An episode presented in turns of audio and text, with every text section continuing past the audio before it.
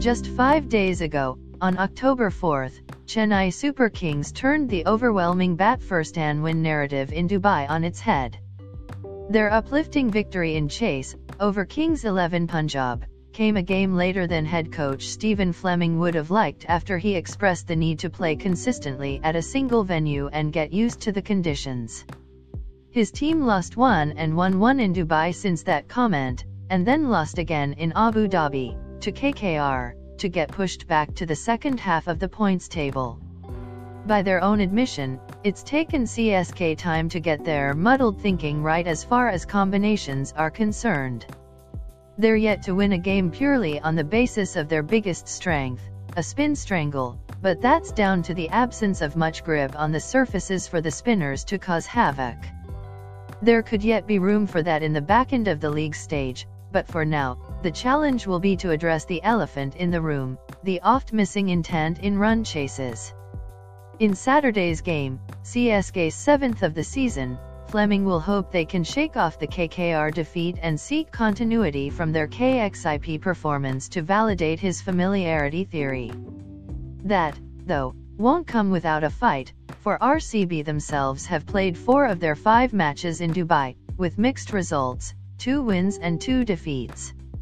RCB have had a better start to the season than CSK, 6 points in 5 games compared to CSK's 4 points in 6 games, but they too arrive at the back of a deflating defeat, to DC, which poked holes at what they would have considered watertight strategizing, devised in the win over Rajasthan Royals. Virat Kohli and co have had a chance to relax and recover with a four-day break, but now enter into an eight-day period where they play four matches. CSK, already in the midst of a busy phase, have three fixtures in the next seven days. Now will perhaps be a good time for both the teams to clear cache and start afresh in their attempt to gallop towards a top four spot. What to expect? 10 matches have been played in Dubai so far, with Delhi Capitals 157 the lowest first innings total. Fleming spoke of CSK's desire to be able to field a spin troika, of Piyush Chawla, Ravindra Jadeja, and Karn Sharma, when the pitches get drier, but the league doesn't seem to have reached there yet. Faf du Plessis and Shane Watson's flying start in Dubai, and RCB's ploy to attack the opposition in the power play with their best bowling resources to avoid cracking under pressure at the death, will make for quite a compelling viewing. Team News Chennai Super Kings CSK have looked more balanced since the return of Dwayne Bravo, and find themselves in need of an approach change instead of a personnel one.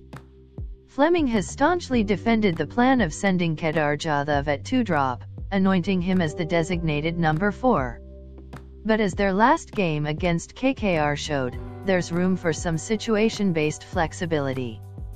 Probable 11, Shane Watson, Faf du Plessis, Ambati Rayudu, Kedar Jadhav, MS Dhoni, C. WK, Sam Curran, Dwayne Bravo, Ravindra Jadeja, Deepak Chahar, Shardul Thakur, Karn Sharma Royal Challengers Bangalore Chris Morris is fit and ready, which means he'll take up Moeen Ali's spot in the 11.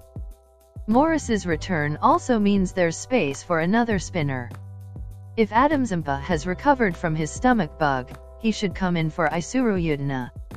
If not, Gurkeerat Singh can reclaim his spot in place of Mohammad Siraj.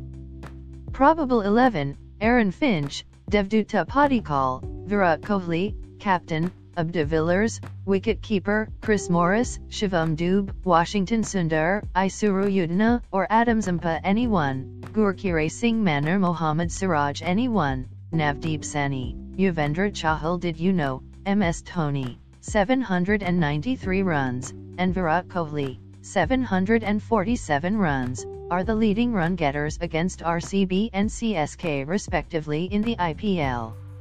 CSK have the wood over RCB, with 7 wins in the last 8 meetings. Their only defeat came last year in Bengaluru when RCB sneaked through by a run. Deepak Chahar has picked just 2 wickets in 16 overs in power play this season. CSK Pacers have picked 16 wickets in the death overs, 16 to 20, joint most with MI. What they said, it is a good time to reflect, let us think about what we can improve upon. According to me, it's a great phase to play as we have back to back games. If we get some momentum, we can really run through some teams.